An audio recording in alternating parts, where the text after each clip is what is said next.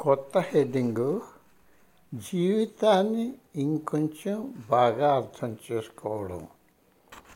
Chapter ఒకటి నా భవితవ్యం. మహాజ్ఞానులైన ఋషీశ్వరులు కూడా ఒక్కొక్కసారి మానవ జీవిత సుఖాలకు దాసులవుతున్నప్పుడు నాలాంటి మానవ మాత్రం గురించి చెప్పనవసరం లేదు. నేను జీవితాన్ని సంపూర్ణంగా ఆస్వాదించి వేస్తే నేను జీవితం విడినప్పుడు ఇక నాకు ఏ విచారం ఉండదు. కాబట్టి నేను సహం దూరం దాటాను.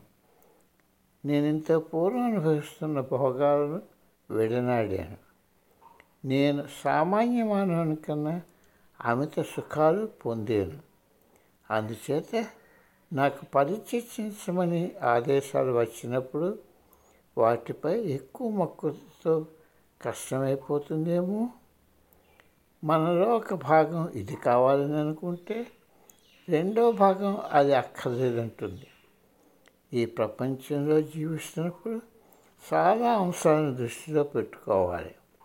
కాబట్టి ఏ వ్యక్తి కూడా తను చేస్తున్నది సరైనదని నూటికి నూరు పాలు చెప్పలేడు అందుచేత ఒక బలహీన క్షణంలో ఈ అంశాల్లో ఏదో ఒకటి నా ఆధ్యాత్మిక జీవితానికి హాని చేస్తుందేమోనని నా భయం. కానీ అలా జరిగే అవకాశం ఉన్న సంఘటన ఎదురైతే ఎవరో ఒకరు లేక ఏదో సంఘటన ఒక మొట్టికాయ మొట్టి నన్ను అప్రమత్తం చేస్తారని నా ప్రగాఢ నమ్మకం. నేను సన్యాస అవ్వాలన్నది నా భవితవ్యం. నేను దాన్ని తప్పించుకోలేను. నేను నా గురుదేవులపైన ఆయన నిర్ణయించిన గమ్యాలపైన దృష్టిని కేంద్రీకరించాను. కానీ ఏమో చెప్పలేము. కానీ దారిలో ఏదో ప్రలోభంతో దారి తప్పవచ్చు. అవి మన సంస్కారాలకు జోడే మన ఆధ్యాత్మిక సాధన ఆలస్యం చేయవచ్చు ఒక ప్రక్క తన కోరికలను అదుపులో పెట్టుకోవడానికి ప్రయత్నిస్తుంది. ఇతరులు తమ స్వభావానికి అవసరాల కోసం నిన్ను ధ్వంసం చేయడానికి వేచి ఉన్న వారి నుండి నువ్వు నిన్ను కాపాడుకోవాలి.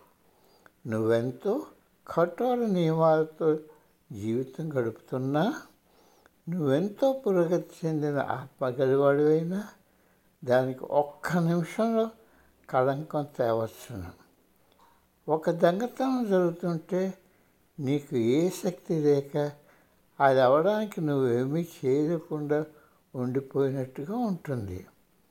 మా గురువుగారి సహాయంతో దాన్ని నేను ప్రతిఘటించిన నేను ఇంకా నాకు హాని ఎవరు చేద్దామనుకుంటున్నారో తెలుసుకునే జ్ఞానం నాకు అందలేదు. నా పరిస్థితిలో ఉన్న వ్యక్తికి ఇది ప్రమాదకరమైనది.